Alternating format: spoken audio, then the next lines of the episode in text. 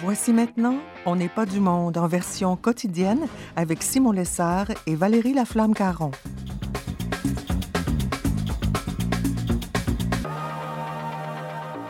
Aujourd'hui à l'émission, Ariane Beauferré revient sur le scandale des mères porteuses en Ukraine et le père Charles Vallière nous exhorte à mettre l'Esprit Saint au cœur de nos vies. Bref, on n'est pas du monde.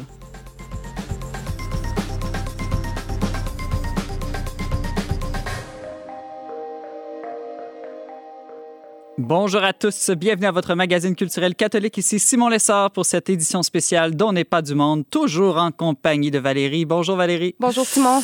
Alors, euh, bonne fête de Sainte Rita d'abord. Ben merci, bonne fête de Sainte Rita, euh, qui est notre chère patronne des causes désespérées et Dieu sait qu'on en a ces temps-ci. ces temps-ci, oui. Euh, donc... Avec Saint-Jude aussi, je sais pas si ça savais, Saint-Jude, c'est plus les causes désespérées en Amérique, puis Sainte Rita un peu plus pour le reste du monde. On dirait que l'Amérique a un peu plus de causes désespérées que les autres. Ça nous oh. prenait un saint particulier. Bon, ben, euh, on a les deux options si jamais on a besoin. Donc, euh, parlant de causes euh, désespérées, je ne le dirais pas désespérées nécessairement, mais mhm. qui nous affectent et qui nous attristent.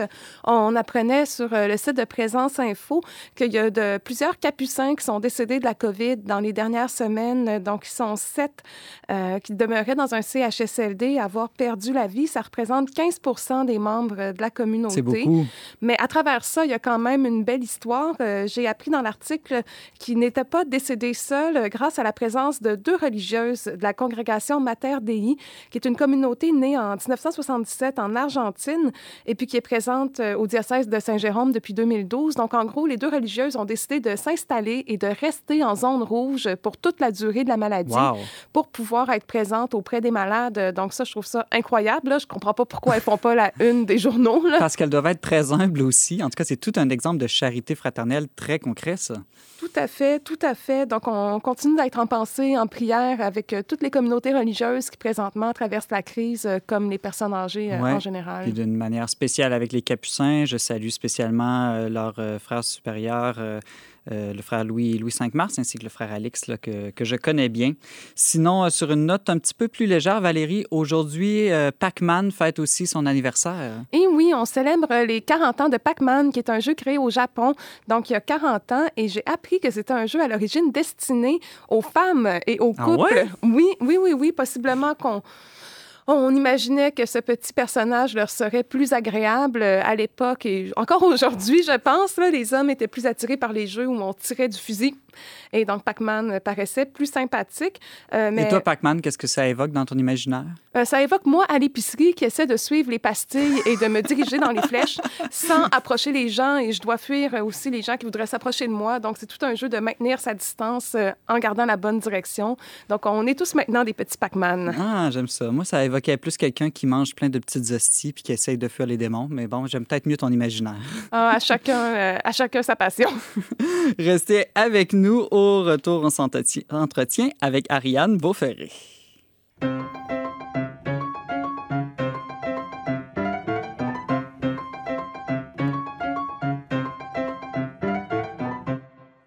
En Ukraine, une centaine de bébés nés de mères porteuses sont actuellement littéralement bloqués. Pourquoi leurs parents étrangers ne pouvant venir les récupérer en raison de la fermeture des frontières à cause du coronavirus. Cette situation extrême révèle des enjeux éthiques et politiques autour de la GPA, la gestation pour ou par autrui. Notre chroniqueuse biologiste et mère de famille Ariane Beauferré est avec nous pour en discuter. Salut Ariane. Bonjour Simon. Alors, euh, Ariane, peux-tu d'abord nous mettre un peu en situation? Là, comment se fait-il que tous ces, bébés très nombreux sont bloqués euh, en, Ukraine et dans quel sens, en fait, ils sont bloqués? Ils sont bloqués parce que les, euh, leurs parents ne peuvent pas se rendre en Ukraine où les mères porteuses sont et accouchent. Mhm. Euh, il y a énormément de couples en fait européens, mais aussi d'ailleurs. C'est même à peu près, c'est plus de 90% du marché euh, des, des, mères porteuses qui vient de l'extérieur de l'Ukraine. des parents commanditaires, donc ce sont leur matériel génétique souvent, leurs ovules et spermatozoïdes, qui vont former un embryon par fécondation in vitro, donc en laboratoire. Et ensuite, cet embryon va être implanté euh, chez une, dans, euh, au sein d'une mère porteuse ukrainienne. Mais à cause de la pandémie, ils sont, ces enfants, il y en a plusieurs une bonne centaine qui sont déjà nés, hmm. mais leurs parents, les frontières, leurs parents d'intention, euh, les frontières étant fermées, n'ont pas pu aller rejoindre leur enfant et donc le ramener avec eux dans leur pays respectif. Et pourquoi est-ce qu'on va en Ukraine pour trouver des mères porteuses? Est-ce que les clients, si je peux me parler ainsi, euh, peuvent pas trouver des femmes dans leur propre pays? Alors, il y a de nombreux pays où c'est interdit, par exemple en France, euh, mais on pourrait en citer d'autres. Euh, en Grande-Bretagne, c'est autorisé, par exemple. Au Canada, c'est autorisé, mais euh, ce n'est pas autorisé de rémunérer la mère porteuse, alors qu'en mhm. Ukraine, c'est autorisé. La législation est différente selon les pays. Et donc, il y a de nombreux couples qui vont se tourner vers l'Ukraine. Pourquoi? Parce que c'est moins cher qu'ailleurs. Aux États-Unis, on parle d'un budget pour euh, faire, avoir un bébé, faire un bébé, c'est enfin, atroce de parler comme ça de, de, de, la production d'enfants, mais c'est ça la réalité de ce grand marché. Euh, c'est entre 100 et 200 000 dollars pour une grossesse euh, menée par une mère porteuse, alors qu'en Ukraine, on peut avoir quelque chose à 28 000, 30 000, 30 000 euros à peu près. Donc, on va dire en dollars canadiens, ça fait 35 000 dollars. J'imagine qu'il y a une question légale aussi. Les lois en Ukraine doivent faciliter la gestation pour autrui. Oui, tout à fait. Il y a un cadre législatif assez complaisant. Il y a plusieurs agences qui existent.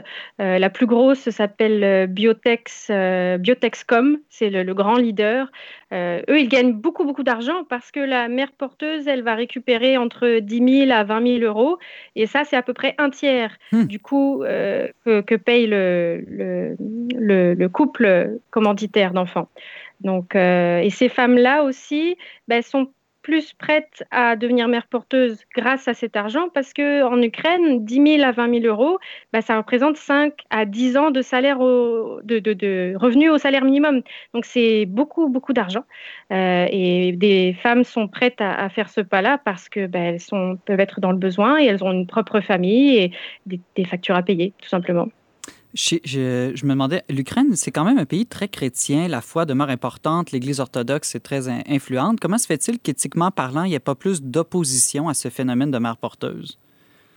Il y en a une, euh, d'un point de vue politique, il y a le commissaire euh, pour les droits de l'enfant ukrainien qui, qui, a pris la parole récemment et qui s'est prononcé contre, qui voudrait même l'abolition des mères porteuses. Il y a les évêques gréco-catholiques aussi qui ont fait un communiqué en disant qu'ils trouvaient cette situation tout à fait inacceptable. Et de, de fait de. Parce qu'on parle d'une cinquantaine à une centaine de bébés, on ne sait même pas le nombre exact, qui sont entassés dans un hall d'hôtel avec des infirmières qui s'occupent hmm. Et c'est vraiment, euh, ben, les... ça montre la, la, problématique du marché parce que les parents ne peuvent pas aller récupérer finalement l'enfant qu'ils ont commandité. On voit que les bébés sont traités comme des marchandises là en ce moment. Bah, ils sont traités comme des personnes humaines, mais ils n'ont pas, euh, le, ils n'ont pas le droit à une conception qui soit digne. Mmh. Et c'est ça que va toujours nous dire l'Église, qui est contre euh, la gestation pour autrui ou par autrui, selon la façon dont on le dit. Euh, normalement, un enfant va, a le droit à une conception dans un couple uni, dans le mariage idéalement, et dans, dans l'amour et dans, dans la consommation de l'amour, alors que là, ils sont faits de façon en in vitro. Donc ça, déjà, l'Église a toujours été contre en laboratoire par un, technicien avec du matériel génétique parfois acheté et qui ne provient pas forcément des parents. Donc, on peut avoir une filiation qui est beaucoup plus trouble parce que les parents, l'enfant peut, se retrouver avec du matériel génétique qui provient de personnes qu'il ne connaît pas. Euh, il va être adopté, porté par une femme peut-être qu'il n'aura connaîtra jamais et ensuite retransmis à des parents qui vont l'adopter. Donc, ça fait pour la construction de l'identité de l'enfant, c'est vraiment difficile. Mais en plus de ça, eh bien, il y a une marchandisation du corps de la femme à laquelle euh, l'Église s'est toujours opposée. Et mm. pas seulement l'Église. Donc, euh, Ariane, des personnes qui sont moins familières avec ce genre de réflexion pourraient opposer comme idée euh, qu'un couple qui a recours à la procréation in vitro comme ça et à une mère porteuse pourrait le faire par amour en comparaison à un couple ou à deux personnes qui, auraient eu un rapport sexuel, euh, qui l'auraient désiré mais qui ne voudraient pas de l'enfant, qui serait pourtant né de façon naturelle, si on peut dire. Oui, on pourrait dire l'Église est pour la vie. Est-ce qu'après tout, euh, tout ça n'est pas pour servir la vie aussi d'une manière? Oui, on pourrait dire ça. Le problème, c'est que autant le désir d'enfant, il est sain, et le désir de vouloir transmettre la vie est sain, mais on peut pas, ce désir-là, on ne peut pas y répondre n'importe comment.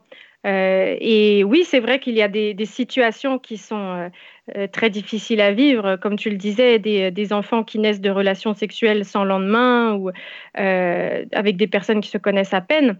mais dans le cas des mères porteuses, on va créer consciemment ces situations où c'est encore plus complexe pour l'enfant parce qu'il a une filiation qui autant un enfant qui naît d'une, euh, je sais pas moi, d'une relation euh, d'un soir, ben, il peut nommer le père et la mère. Mhm. Mais pour une mère porteuse, ça devient beaucoup plus compliqué. C'est qui est mon père, qui est ma mère, et pourquoi est-ce que j'ai été fait de cette façon, et est-ce que je dois répondre aux besoins de mes parents qui m'ont tant souhaité, tellement désiré qu'ils ont été prêts à payer quelqu'un pour m'avoir? J'ai été achetée, donc est-ce que je dois répondre à certaines caractéristiques? Euh, C'est quoi ma valeur? Est-ce qu'il y a un prix sur ma valeur? Euh, tout, un tas de questionnements que, dont aujourd'hui plusieurs enfants nés de pères porteuses vont, vont témoigner aussi. Oui, ouais, donc en, voulant donner une sorte de droit à l'enfant, à des futurs parents, on enlève les droits de l'enfant, si je peux dire, je ne sais pas comment bien, m'exprimer, on enlève le droit que les enfants auraient d'avoir, comme tu dis, une origine euh, claire et naturelle. Oui, et aussi de, pouvoir euh, grandir avec leur mère aussi, tout simplement. Parce que si aujourd'hui les médias se sont beaucoup insurgés avec le, fait que ces enfants en Ukraine, qui sont bloqués et dont les, parents d'intention ne peuvent pas aller chercher et qui sont seuls, bah seuls avec les infirmières, eh bien, on s'insurge parce que justement, ils sont en train de commencer leur vie seuls. Mais on s'insurge pas du tout sur le fait que ces enfants ont été séparés de la mère qui les a portés pendant neuf mois. Hmm. Et ça, c'est une grande violence aussi. Euh, nous, on parle dans la, croissance des bébés, il y a les trois trimestres de grossesse et il y a le quatrième trimestre. Parce que le cerveau, le corps n'a pas du tout fini son développement, même après l'accouchement. Et là, le quatrième trimestre de ces enfants-là, ben, il se passe euh, dans un lit avec une infirmière de temps en temps qui vient les nourrir, sans la présence de leur mère. Donc ça doit être, enfin, pour leur, le psychisme, je pense, de ces enfants et même le développement de ces enfants, ça doit être terrible. J'aimerais qu'on en parle un peu plus de ces femmes qui acceptent d'être des mères porteuses. Est-ce que c'est seulement pour des raisons économiques ou ça peut être des raisons plus idéologiques aussi parfois qui les motivent?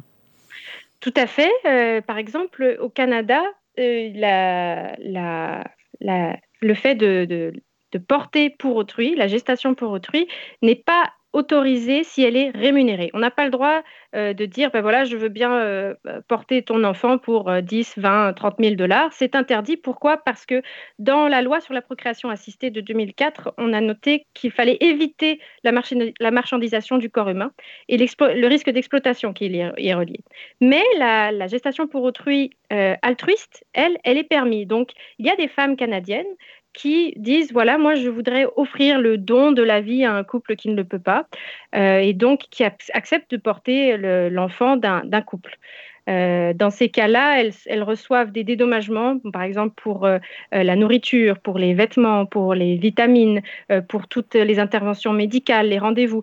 Donc, ça, au final, ça, ça revient assez cher parce que les parents vont payer pour la mère porteuse à peu près entre 1000 et 2000 dollars par mois.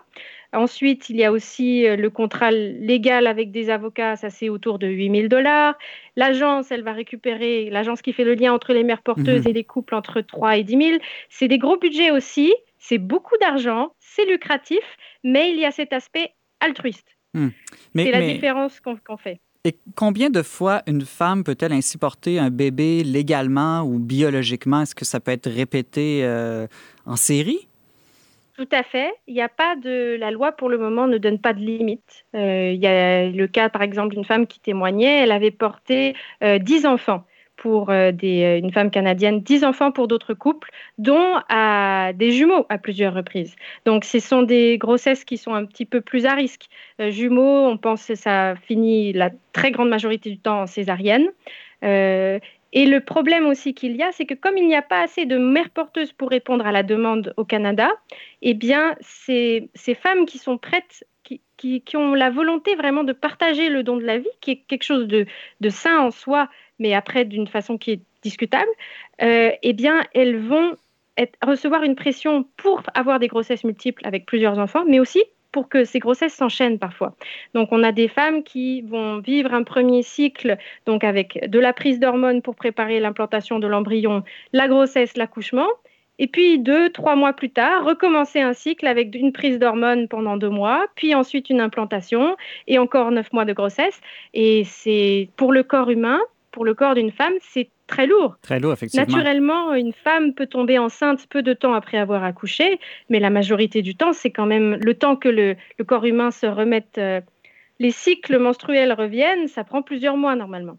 On a parlé des parents, on a parlé des enfants. Est-ce que tu peux nous parler des entreprises qui encadrent euh, et qui profitent aussi de cette pratique-là? Alors, les entreprises, c'est sûr qu'elles sont très différentes d'un pays à l'autre. Euh, au Canada, euh, il y a une dizaine, on va dire, d'entreprises qui sont, spécialisées dans le recrutement de, mères porteuses. elles se font approcher un petit peu par les médias, mais pas tant que ça non plus. Euh, ce qu'elles vont faire, en gros, c'est un lien, euh, un suivi généralement avec la mère porteuse psychologique et de, santé. Euh, elles vont essayer de suivre aussi des grilles pour rajouter un peu d'objectivité pour la sélection des mères porteuses. Ça, c'est quelque chose on est vraiment dans un marché où ben, on veut avoir un résultat final, un bébé en santé, mais on veut aussi une femme qui soit capable de mener à terme des grossesses. Donc on a une grille de sélection aussi. Et c'est très particulier quand même de se dire que les femmes et les enfants aussi, parce que l'enfant, c'est pas n'importe quel embryon qui est, qui mhm. est implanté. On en fait plusieurs en fécondation in vitro, donc dans un, plat de pétri, et on sélectionne le meilleur ou les meilleurs qui vont être implantés. Donc on a sélectionné la mère porteuse, on sélectionne les enfants, on voit si ça fonctionne ou pas. Euh, c'est quoi dire d'autre sur ces entreprises? Euh, Bien, elles gagnent énormément d'argent c'est très très lucratif. D'ailleurs, c'est parfois incompréhensible à quel point euh, la mère porteuse, normalement, on pense que c'est elle qui devrait être ben le plus dédommagée, mais pas du tout. Ce sont les entreprises qui font. On, euh, on, voit dans plusieurs types de commerces, c'est souvent les intermédiaires qui sont les, les, plus grands gagnants dans, dans les échanges. Euh, en terminant, Ariane, face à cette révolution technologique qui affecte vraiment les origines de la vie, certains, eux, appellent à une révolution éthique du non par rapport à la GPA. Qu'est-ce que c'est que cette révolution du non? Alors ça, c'est comment, face à nos désirs qui sont sains, d'enfants, de paternité, de maternité, refuser certaines techniques qui ne sont pas, qui ne répondent pas de façon saine à ce, à ce désir. C'est dire non à tout ce qui est à notre portée, mais qui n'est pas, qui n'est pas bien en fait. Euh, c'est ça qui devient révolutionnaire. C'est quelque chose dont parle Blanche Streb dans un excellent livre que je vous conseille qui s'appelle Bébé sur mesure, dans lequel elle va parler notamment des aspects des fécondations in vitro, des enfants à deux, trois parents, euh, euh, des aspects de GPA aussi, de toutes les expériences qu'on fait entre les, bébés chimères aussi, parce qu'on fait aussi des expérimentations avec des hommes qui sont mi-hommes, mi-animaux. Et donc dire non à toute cette technique euh, par une résistance individuelle, dire non au test euh, prénatal, euh, dire non à la sélection d'embryons, refuser l'avortement, refuser la, la, GPA, la gestation pour autrui, même si on ne peut pas porter d'enfant. Et ça devient révolutionnaire parce qu'on résiste en fait à recevoir ce qu'on désire, mais par une voie qui est une voie qui n'est pas saine, n'est pas bonne. C'est passionnant et troublant en même temps. Euh, Ariane Beauferré, tu nous parlais des enjeux éthiques et politiques autour des mères porteuses. Merci d'avoir été avec nous aujourd'hui. De rien, bonne journée. Restez avec nous dans un instant. On poursuit l'émission avec notre chronique virale.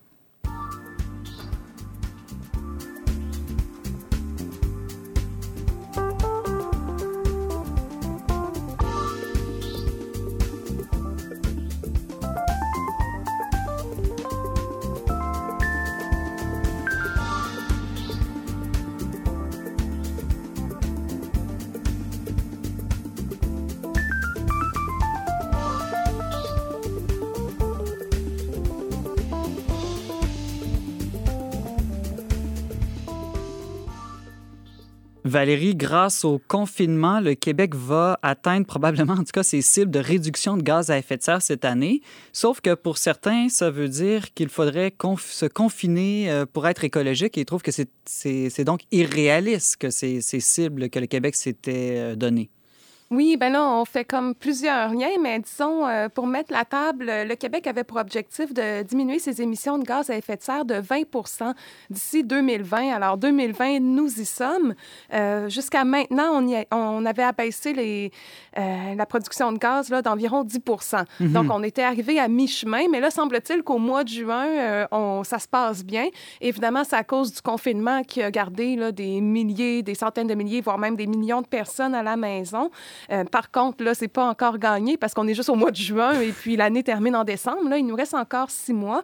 Et ce que tu décrivais, dans le fond, c'est un texte de Mario Dumont dans lequel il s'appuie sur notre expérience du confinement pour mhm. démontrer que ce serait inhumain, en fin de compte, de tenter d'atteindre ces cibles-là parce que les sacrifices seraient trop importants. Bon, on est tous d'accord qu'on veut pas vivre de manière confinée. Là, je pense pas qu'il y a des écologistes qui ont proposé ça pour réduire les, gaz à effet de serre. Donc, euh, euh, est-ce que, est-ce que c'est, ça montre vraiment que les cibles sont irréalistes ou ça montre pas plutôt que les cibles, de fait, euh, présupposent un changement majeur, surtout dans nos modes de vie? Oui, probablement. Par contre, il faut voir si le confinement serait la, meilleure façon de, vivre ces changements majeurs-là. Euh, moi, ce que j'ai moins apprécié dans cette chronique de Mario Dumont, euh, je trouvais que c'était un peu de mauvaise foi parce que là, il disait, écoutez, si vous voulez qu'on aille une meilleure empreinte environnementale, bien, il va falloir arrêter de voyager. on ne pourra plus aller visiter nos grands-parents parce que ça implique de prendre l'autoroute. Fini les restaurants, fini les sorties au Costco, fini là, tout le mode de vie qu'on chérit au quotidien. Là, tout ça, c'est terminé. Nous serons tous confinés. Tel est le prix à payer pour euh, améliorer nos pratiques. Et puis ça, je trouvais ça un peu exagéré. Il apporte quand même un point intéressant. Il dit la nature, ben, je le reformule vraiment dans mes propres mots, là, on s'entend. C'est ce qu'on fait aujourd'hui. à cause que la nature humaine ne va pas changer puis qu'on n'est pas prêt à, changer de manière radicale notre manière de vivre. Euh, moi-même, j'aime bien prendre l'avion à l'occasion. Euh, j'ai une voiture, et oui, je le confesse. Est-ce qu'il ne faut pas espérer plus de la technologie pour avoir un réel changement euh, écologique dans la société, plutôt que d'espérer que des millions, des milliards de personnes vont accepter de changer leur manière de vivre. Je suis d'accord avec ce que tu dis, Simon, parce que là, on parle, on jase, on chiale euh, comme on fait du lundi au vendredi. Mais la réalité est que dès qu'on va pouvoir voyager, c'est certain que personnellement, je me remettre à, regarder hein, les rabais sur les billets d'avion, des choses comme ça. Euh, on n'est pas des modèles non plus exemplaires de consommation. Puis je pense qu'on s'assume assez bien là-dedans. Ça ne veut pas dire qu'on ne veut pas s'améliorer. On parle de la technologie, mais évidemment, la technologie peut nous aider, mais on peut aussi abuser de la technologie. Tu me donnais comme exemple. Euh, par exemple, les voitures qui consomment moins d'essence aujourd'hui, donc en mhm. théorie, qui devraient avoir euh, un meilleur impact. Mais par contre, euh, ça va nous amener à consommer plus. Puis moi, je l'expérimente à chaque fois que je vais dans les friperies. J'achète des vêtements qui sont moins dispendieux, mais j'en achète une quantité phénoménale parce que c'est pas cher. Donc, euh, ça change pas vraiment mon rapport à la consommation. on peut aussi donner l'exemple du troisième lien. Ben oui, c'est vrai. Il y a beaucoup d'urbanistes de par le monde, hein, pas juste au Québec, qui ont démontré que le fait d'ajouter ajouter des autoroutes dans une ville, ça va réduire la circulation pendant quelques années, mais face à cette nouvelle liberté qu'on a de circuler sur les nouvelles autoroutes, bien, les gens vont choisir davantage la voiture au lieu de prioriser le transport en commun, par exemple, ce qui fait en sorte que les nouvelles routes vont s'engorger assez rapidement dans Donc, le temps. la technologie seule ne réglera pas non plus tous les problèmes. L'humain reste libre et va devoir quand même bien user de sa liberté, si je peux dire. Euh, à l'opposé de ceux qui se disent irréalistes, Valérie, il y a des gens qui sont plus idéalistes et que certains osent même appeler d'éco-terroristes. Oui, euh, le terme écoterrorisme renvoie à des groupes extrémistes euh, qui, ont pu faire du sabotage, du vandalisme. Il y a des groupes vegans à Montréal euh, qui ont investi des boucheries pour intimider les clients. Il y en a d'autres qui sont allés au Costco. On connaît bien Extinction Rebellion, qui est un mouvement mondial, mais qui a aussi une antenne à Montréal et une autre à Québec. Oui, qui ont fait des, des manifestations dans des restaurants où les gens mangeaient de la viande, par exemple, ou qui ont même fait un peu de vandalisme dans des boucheries. Oui, en fait, Extinction Rébellion spécifiquement, c'est eux qui ont bloqué le pont Jacques-Cartier. Je pense que c'était l'an dernier. T'as raison, c'est surtout pour ça qu'ils sont célèbres. oui, c'est ça, euh, tristement. À Québec, ils sont un peu plus soft, si je peux dire. Là, ils se sont contentés de mettre de la mousse dans la fontaine de Tourny qui est face au Parlement du Québec. Là, ils sont un peu plus euh, légers dans leurs actions, mais ils se font quand même remarquer. Euh, il y a quand même des spécialistes qui trouvent que le terme écoterrorisme est un peu exagéré. Ils préfèrent qu'on parle d'extrémisme écologique parce que c'est bien vrai, jusqu'à maintenant, il n'y a pas de vie humaine qui a été prise euh, à travers ces actions militantes-là. Il n'y a pas de vie humaine, mais en même temps, il y a une idéologie qui tend à dévaloriser l'être humain. Est-ce que c'est pas ça qui est le plus problématique, disons, derrière? Possiblement. Puis il, crée aussi un climat de peur en faisant la promotion de nouvelles normes qui font en sorte qu'il y a certaines pratiques qui sont moins bien vues, peut-être pas dans nos environnements immédiats, mais moi qui suis en contact régulièrement avec des adolescents, mhm. euh, il y a des choses que je peux faire naturellement et puis que là, soudainement, je me rends compte que c'est pas bien vu dans les yeux de mes petits jeunes. Comme quoi, par exemple? Ben, comme si, par exemple, en allant travailler, j'arrête au Tim Hortons, au service au volant, et là, j'achète un, café et que je n'ai pas ma tasse utilisable et que je prends mon verre en carton, je lis la déception dans le regard de mes élèves qui me voient arriver avec ma tasse de café Tim Hortons. Donc, j'éprouve de la honte et ensuite, je veux changer mon comportement. Donc, c'est peut-être terroriste dans le sens que ça fait de la peur, un moteur finalement d'action. Euh, mais blague à part, c'est vrai, en tout cas, moi, je trouve qu'une dévalorisation de la vie humaine en la rendant équivalente à celle de la vie animale, hmm. euh, puis à celle des choses aussi en général. Après tout, on ne voudrait pas que nos gouvernements mettent autant d'argent dans le système vétérinaire que dans le système de santé qui traite des êtres humains. En tout cas, faudrait voir, faudrait en faire un débat, faudrait en discuter. Là. Peut-être que nous, on pense que non, mais qu'il y en a d'autres qui seraient pour ça. Euh, J'ai l'impression que ce n'est pas encore une idée euh, majoritaire euh, au Québec et en Occident en général. Valérie, on va aller en musique. Qu'est-ce qu'on écoute aujourd'hui? On écoute la chanson ensemble, puis justement maintenant, on peut être ensemble, légalement dans les parcs. Hein. On a de la suite dans les idées de l'artiste Célina Ramsauer. Merci, restez avec nous tout de suite après. On s'entretient avec le père Charles Vallière.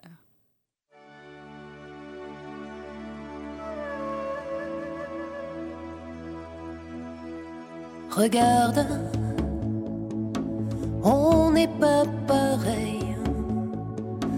Et pourtant le soleil brille pour toi et moi.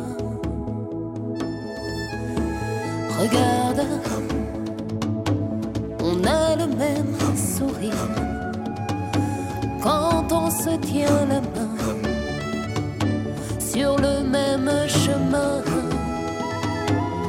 envie de vivre, envie d'être libre, se sentir léger,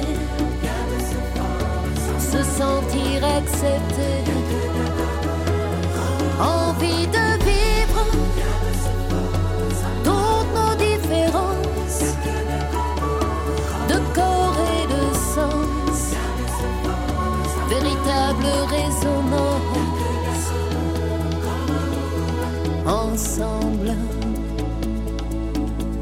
Regarde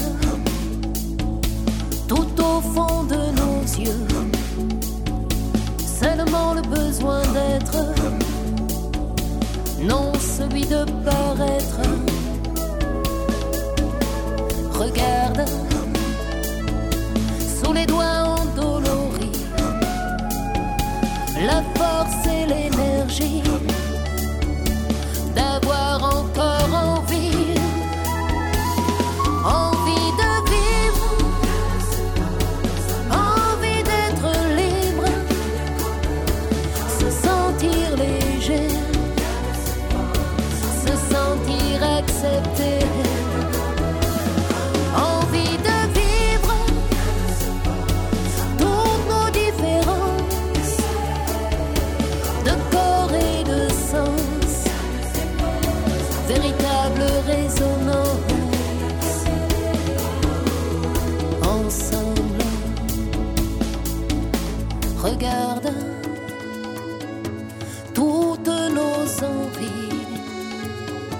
Le chemin de nos vies, c'est le seul combat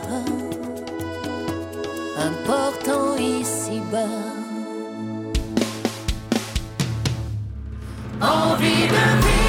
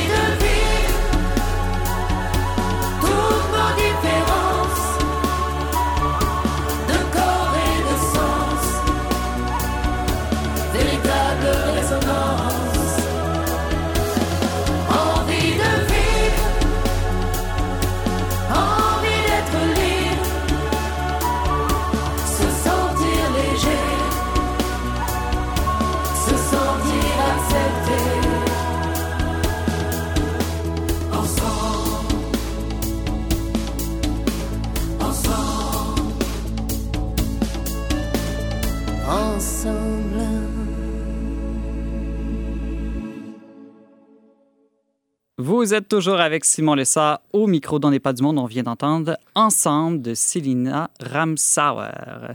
On n'a pas encore réussi à rejoindre le père Charles Vallière. Donc, euh, Valérie, on est capable de se retourner sur un 10 scènes à On n'est pas du monde. Bien sûr, on est Et comme ça. Tout à l'heure, on parlait donc de réduire les gaz à effet de serre. Tu as parlé de l'avion. Tu es quelqu'un qui a beaucoup voyagé à travers le monde. Il y a une bonne cause pour laquelle on peut prendre l'avion, c'est l'aide humanitaire. Oui, certainement, mais il faut être vigilant à la façon là, dont on procède parce que euh, des gens qui veulent voyager avec le cœur sur la main, il y en a plusieurs. Euh, L'authenticité, le fait de s'engager, c'est vraiment une tendance lourde euh, dans le monde du voyage et plus largement du tourisme. Donc, toi, tu as fait beaucoup de voyages humanitaires. Euh, Est-ce que c'était plus du tourisme humanitaire, des voyages humanitaires? C'est quoi la différence entre tout ça, en fait? C'est ça, c'est là que, que j'arrive. Moi, je, je préfère parler de solidarité internationale. Quand on parle d'aide humanitaire, c'est vraiment un contexte où on a des compétences professionnelles qu'on peut mettre au service des populations vulnérables qui sont dans des contextes de crise, des contextes d'urgence. Par exemple, une infirmière qui va avec Médecins sans frontières travailler auprès des malades de l'Ebola fait de l'humanitaire. Un ingénieur euh, qui va euh, participer à la construction de maisons après un cataclysme, après un, tremblement de terre, fait de l'aide humanitaire. Moi, Valérie Laflamme-Caron, Ouais, ouais. qui est une gratte-papier, qui s'en va vivre dans une famille sénégalaise pendant trois mois pour participer à la construction, en fait, plus à l'aménagement d'une bibliothèque pour enfants. J'ai fait ça. Mais ça, c'est de l'éducation à la solidarité internationale. Euh, puis c'est ça que je fais aussi avec les élèves du collège avec qui je travaille. Mhm. Je pense qu'il faut faire attention aux termes qu'on utilise parce que souvent, euh, ben dans le fond, c'est très bien ce qu'on fait. On met la main à la pâte et tout ça. Mais les effets de ces actions-là euh, sont pas non plus nécessairement de grande envergure et vont pas avoir un impact à long terme. Et on va pas sauver la vie de personne parce qu'on va peinturer le mur d'une école en République dominicaine. Oui, je comprends. Mais toi, tu es C'est où les différents endroits où tu es allé dans les dernières années? Euh, ben, je suis allée en Inde deux fois plutôt qu'une euh, Ouais. en 2019, une fois avec les élèves du collège, euh, puis c'est dans un projet d'éducation, encore une fois, la solidarité. On travaillait avec un organisme pour financer des puits, mais c'est pas nous qui creusions les puits. Là. Je m'excuse, mais moi, je sais pas comment creuser un puits, puis il suffit pas de Puis ils faire ont un des bras aussi là. là-bas. Là. Oui, oui, certainement. Je trouve ça même très condescendant de laisser, de laisser croire que des petits jeunes de 15 ans vont faire un meilleur travail sur place que les locaux. Donc, moi, je suis un peu contre ça, là, cette tendance-là au secondaire de, de faire comme si on allait là-bas pour aider. Moi, je dis toujours qu'on va là-bas pour apprendre. Puis, c'est ça que j'ai fait en étant au Sénégal. C'était ma première expérience euh, de voyage à l'international au Sénégal. Ça en a été une fameuse. Et si elle a porté fruit, c'est parce que j'étais avec un organisme qui était euh, accrédité par le gouvernement et qui faisait réellement de la solidarité internationale. C'était sa première mission. J'étais avec Mar et Monde, qui a été fondée par des jésuites à Montréal. Et puis, euh, il y a toute une philosophie derrière ça qui est très différente, finalement. Euh, moi, j'ai déjà fait un petit voyage d'aide humanitaire. C'était au Paraguay, mais comme tu dis, je pense que c'était un peu plus du tourisme euh, humanitaire. Euh, c'était en fait lié avec le cégep. On allait là pour connaître la culture, connaître la langue, développer un peu l'espagnol. Mais je dois avouer que le côté humanitaire m'avait beaucoup déçu parce que ma conclusion était finalement, je les aurais plus aidés en envoyant le prix de mon billet d'avion qu'en me déplaçant moi-même sur place. Mais le côté où j'ai senti peut-être que j'a- on avait apporté tout de même un petit quelque chose, c'est qu'on était dans des villages assez reculés où la plupart des jeunes n'avaient jamais rencontré une personne d'un autre pays, encore moins quelqu'un d'un pays occidental. Et le simple fait qu'on vienne les visiter, qu'on s'intéresse à eux, on dirait que ça, leur, euh, ça les réjouissait, ça leur faisait prendre conscience de leur dignité, un peu comme si euh, euh, quelqu'un de très influent, très riche, très important venait souper chez nous et s'intéressait de manière spéciale à nous. Oui, c'est ça. C'est pour ça qu'on peut parler de solidarité, de fraternité entre les peuples. Mais c'est ça. C'est différent que de risquer sa vie en zone de guerre en allant au front, là, euh, soigner les malades.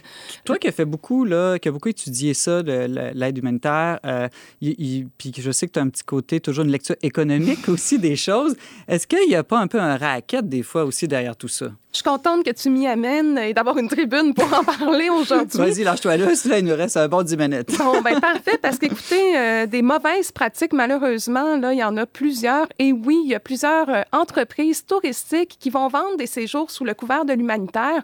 Et au-delà de l'entreprise économique derrière ça, je veux dire, moi, je suis pas contre qu'on paye pour avoir des services, puis vivre des expériences, puis tout ça, là, c'est pas ça mon point.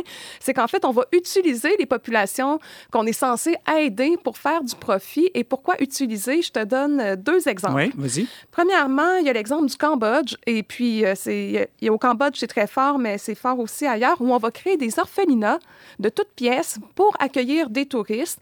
Donc, on va se rendre dans les campagnes, euh, dans, chez des familles paysannes démunies. On va leur promettre d'offrir une bonne éducation à leurs enfants en échange qu'ils puissent venir résider à l'orphelinat. Alors là, les touristes euh, occidentaux qui veulent vivre des émotions fortes, qui veulent mettre la main à la pâte, aider et tout ça, vont payer pour, entre guillemets, aller faire du bénévolat dans l'orphelinat. Mais ce bénévolat s'in- s'inscrit dans une programmation touristique où on va visiter des temples, on va aller rencontrer des tigres dans la jungle et le mardi après-midi, on ira à l'orphelinat jouer au ballon avec des orphelins. Mais ces orphelinats-là, vous comprenez, ils deviennent un peu comme des zoos de la pauvreté. Alors, ces enfants-là sont pris là. Une sorte de train- nouveau safari photo, là, d'une manière. ah non, mais tout à fait. Puis il y a des organismes euh, internationaux qui sensibilisent les gens à cette réalité-là en disant que les enfants ne sont pas des attractions touristiques. La pauvreté n'est pas une attraction touristique. Deuxième exemple, toujours avec les enfants, il y a Project Abroad euh, qui offre euh, des séjours comme ça dans tous les pays du monde presque. Puis d'ailleurs, il faut se méfier. Hein, si vous êtes face à une organisation qui est dans tous les pays, là, à moins que ce soit l'ONU, l'UNICEF, euh, méfiez-vous parce que parce que c'est ça, c'est pas euh, quelqu'un qui travaille sérieusement peut pas être partout à la fois euh, et qui vont envoyer encore une fois des gens dans des orphelinats, par exemple en Afrique du Sud.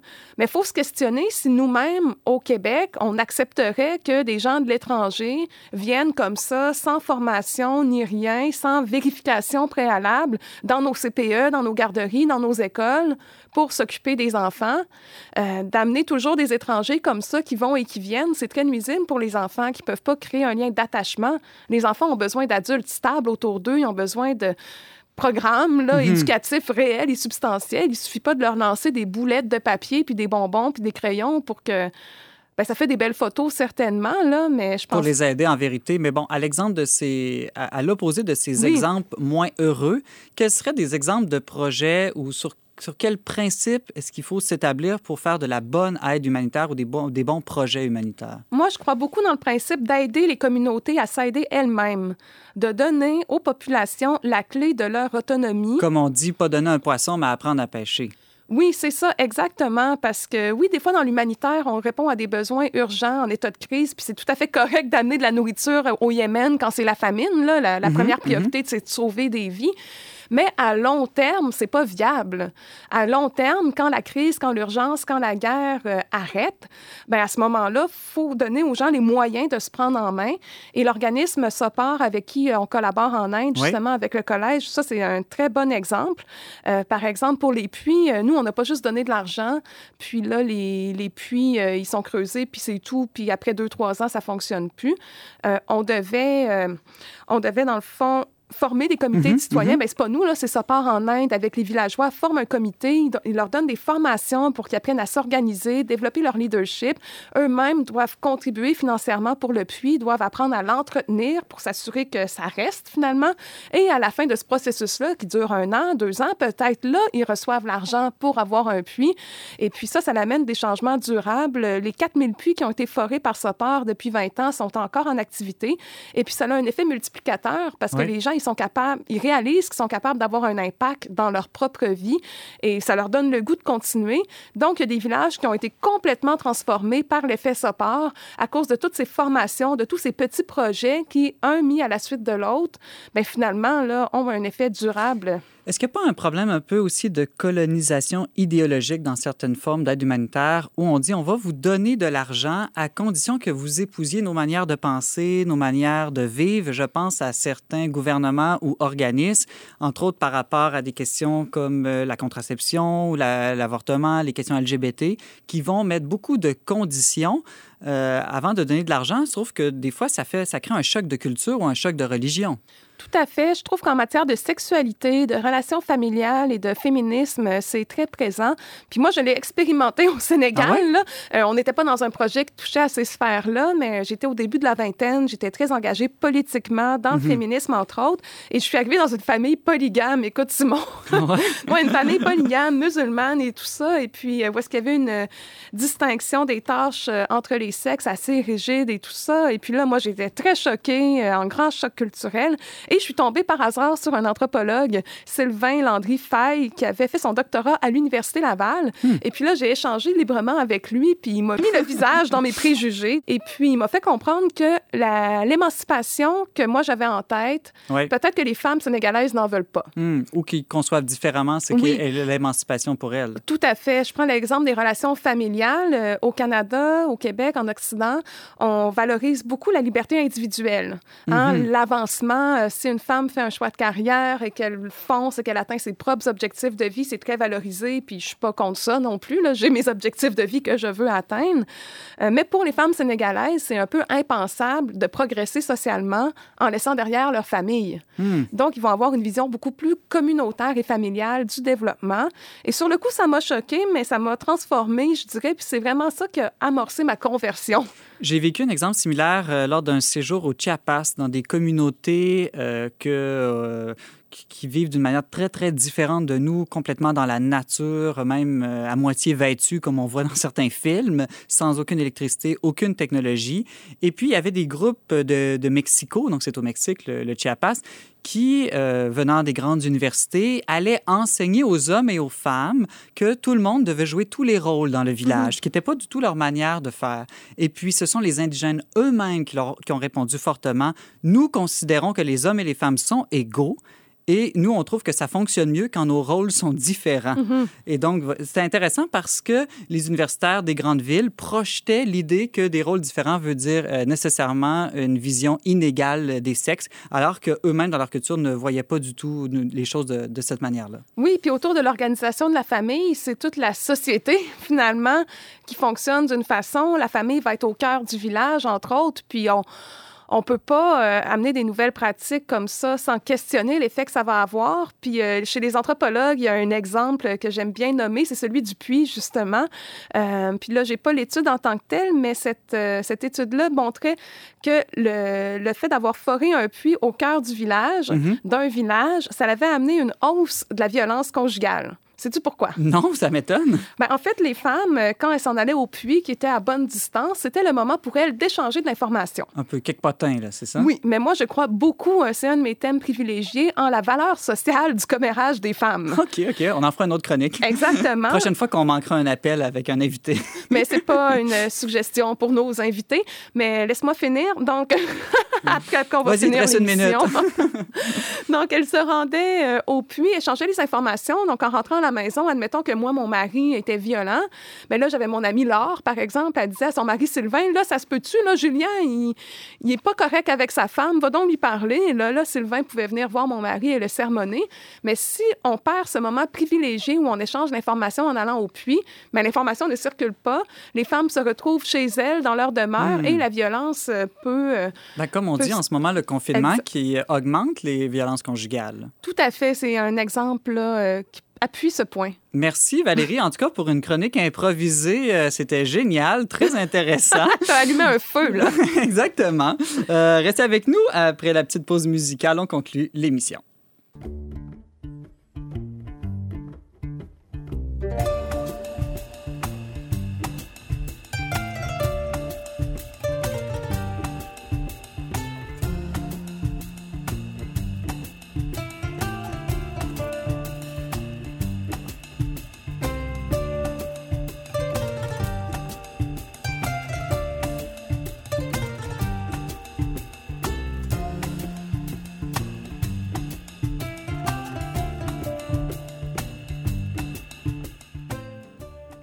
Avant de se laisser pour la fin de semaine, Valérie, une petite suggestion de lecture peut-être? Oui, il s'agit de la saga Bulle qui est tout à fait en phase avec la pandémie que nous vivons. Saga Bulle, c'est quoi ça? C'est une série de bandes dessinées euh, créées à Québec même et qui, dont, les, dont les événements se déroulent euh, à Québec aussi, dans la ville OK. de Québec.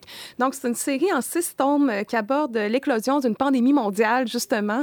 Et puis, il y aura des zombies aussi et tout ça. Donc, si la science-fiction et le fantastique vous intéressent, vous pouvez commander euh, les différents tomes sur le site Les Libraires. Donc, il s'agit de Bulle. Bulle, euh, en tout cas très actuel comme, euh, co- comme BD. Sinon, en fin de semaine, as-tu des projets spéciaux? Non, grâce à Dieu, je n'ai aucun projet. Ce sera sabbat.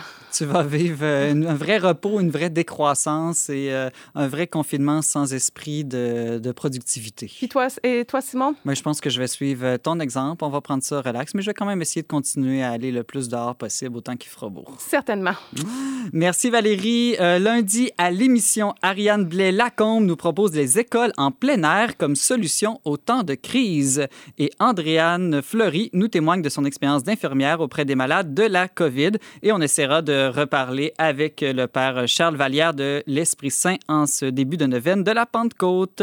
Merci d'avoir été avec nous aujourd'hui. Vous pouvez en tout temps écouter et partager cette émission en balado-diffusion. Pour tous les détails, visitez le radio. Je remercie mon agréable co-animatrice Valérie Laflamme-Caron. Merci aussi à Mario Blouin pour les choix musicaux et à Yannick Caron à la régie. On se retrouve lundi, même heure, même antenne, pour une autre édition spéciale dont n'est pas du monde.